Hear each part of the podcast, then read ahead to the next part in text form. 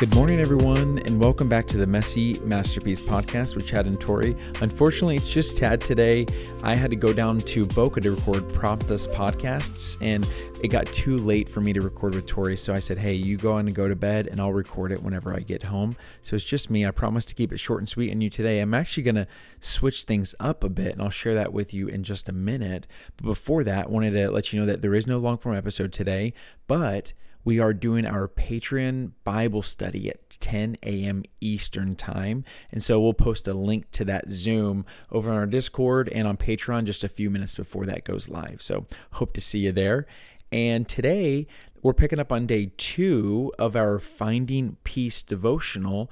But as I was reading it, I just wanted to maybe touch on a few points of it, and then I wanted to spend more time in prayer. I feel like we've been doing a lot of reading and some of these devotionals have gotten longer and I feel like it can cut into our prayer time and I don't know how you all are feeling but I feel really heavy. It could be Halloween weekend, who knows, right? But I feel definitely heavy and I just thought it would be fun to um, just kind of summarize this Devo on day two and then spend more time in prayer. And so some of the things I picked up as I read the devotional is as the author Charles Stanley was talking about is that Jesus does not give us peace as the world gives us peace. And a quick little example of that is that he used in the uh, devotional is that if you've ever been out on a boat or in a troubled sea, the storms can get really wild. They can go up to 100 miles per hour, the wind blowing the, the boat all around. And honestly, there's a lot of boat crashes we just don't hear about. But what's so interesting is that just 100 feet below the surface, the water is completely calm, completely still and quiet, no issues around. And I love the just the the metaphor of what God's peace looks to us in the midst of a storm and and how deep that crevice is in terms that even on the surface if things are looking to go completely wrong and awry where things are just falling apart. The wind is blowing 60 miles per hour. The waves are 40 feet high. You're not sure what's going to go happen. But below the surface, just 100 feet down, it's completely calm. And I just love that metaphor of thinking that God does not give us peace that the world gives us. And here's a few quick notes on the type of peace that God offers us is his peace transcends circumstances. Often peace is more readily seen and felt in the midst of trial and trouble. But regardless of what we're experiencing, we need to know this God is our peace, and we need to put our faith in Him, not our circumstances. God's peace also surpasses understanding. The peace of God is not something that we can always figure out, but it's always available to us and far beyond our ability to understand it. God's peace also extends to all his followers. God's peace is also an abiding state of being. I'll say that again is an abiding state of being. In the difficult circumstances of life, the Holy Spirit is present to help in everything. It's always with us. Peace, deep, genuine, God given peace, can be the norm in which way in which we live day to day. And so, whether you're going through huge storms right now or small speed bumps, we all need to be tapping into the Holy Spirit, believing in God's word, and seeking his peace, which transcends our understanding. And I'm going to go ahead and pray us on out. Lord, for some of us, the world is just so heavy right now. There's so much happening. There's so much content being thrown around.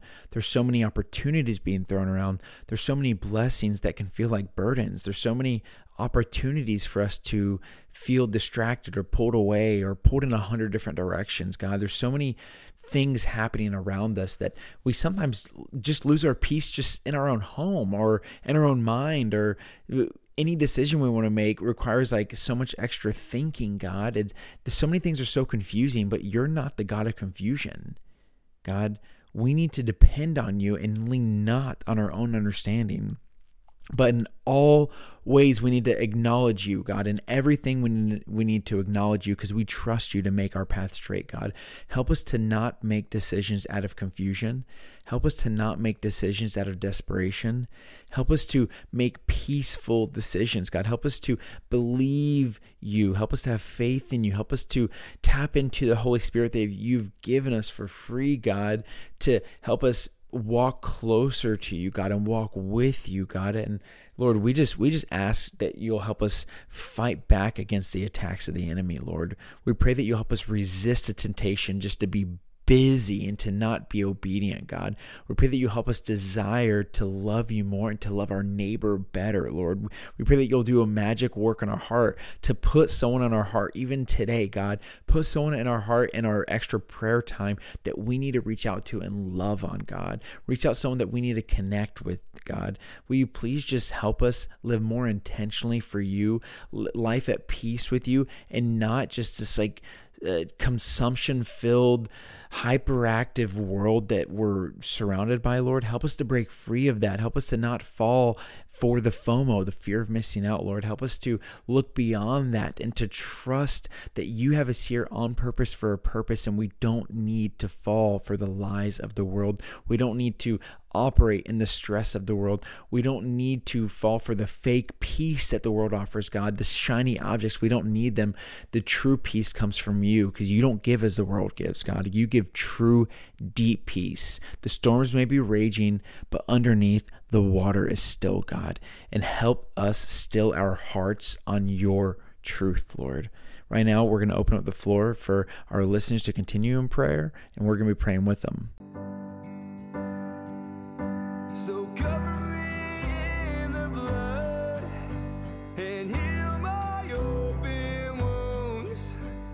I'm desperate for your limitless love. So cover me in the blood and heal my open wounds. I'm desperate for your limitless love.